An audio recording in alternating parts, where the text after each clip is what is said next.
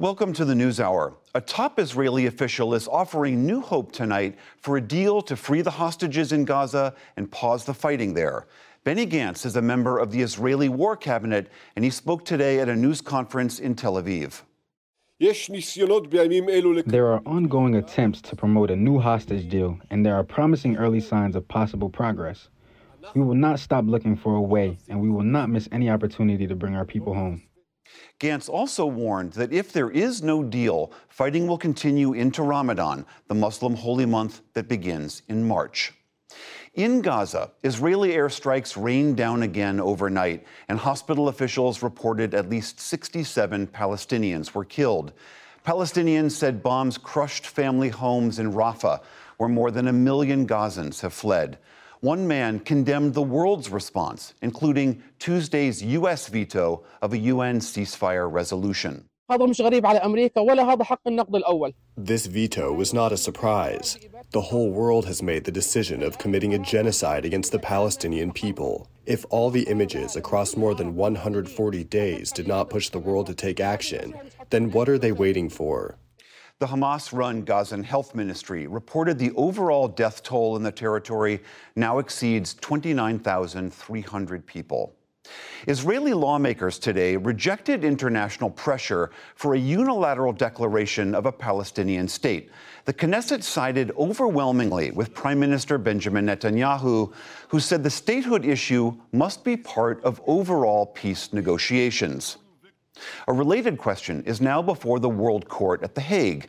U.S. State Department lawyers argued today that Israel should not be asked to immediately withdraw from all the Palestinian lands that were captured in 1967 during the Six Day War. The UN court will eventually issue a non binding opinion. In Russia, Alexei Navalny's mother filed suit against prison officials who've refused to release her son's remains. The opposition leader reportedly died last week at a high security Arctic prison. Russian authorities have said they will hold Navalny's body for two weeks while they investigate his cause of death. Russia's capture of a city in eastern Ukraine has touched off a new exodus in the region. People are now fleeing areas near Avdiivka in the Donetsk region after it was taken by the Russians over the weekend. Many of the evacuees are elderly and cannot leave without assistance. Some say they worry their towns will be blasted into ruins.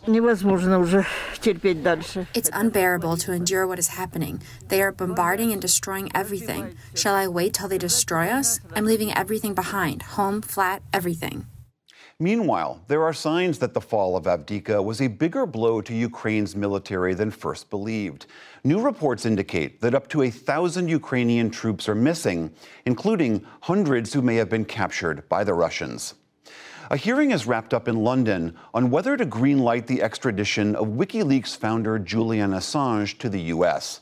Supporters today demanded his release. They and his defense team maintain he should not be punished for leaking troves of documents that exposed U.S. misdeeds in Iraq and Afghanistan. The U.S. argues Assange put the lives of intelligence sources at risk. A ruling isn't expected until March at the earliest. Farmer protests turned violent in India today. One protester was killed after farmers fought with police who fired tear gas. The farmers are marching toward New Delhi to demand higher prices for their crops. And in Spain, farmers drove hundreds of tractors into Madrid to denounce European Union policies. It was their largest demonstration yet. Back in this country, the gap in campaign cash between President Biden and former President Trump is getting wider. The Trump campaign reports it ended January with $30 million on hand after spending more than it took in. Biden's reelection campaign jumped to a surplus of $56 million. And on Wall Street, tech stocks drifted lower again while the rest of the market managed fractional gains. The Dow Jones Industrial Average added 48 points to close at 38,612. The Nasdaq fell 50 points. The S&P 500 was up 6 points. Still to come on the News Hour, Alabama's Supreme Court rules that frozen embryos are children. A new app aims to make traffic stops in Minnesota safer. The potentially scary implications of an AI tool that creates extremely realistic video, plus much more. This is the PBS NewsHour from WETA Studios in Washington and in the West from the Walter Cronkite School of Journalism at Arizona State University.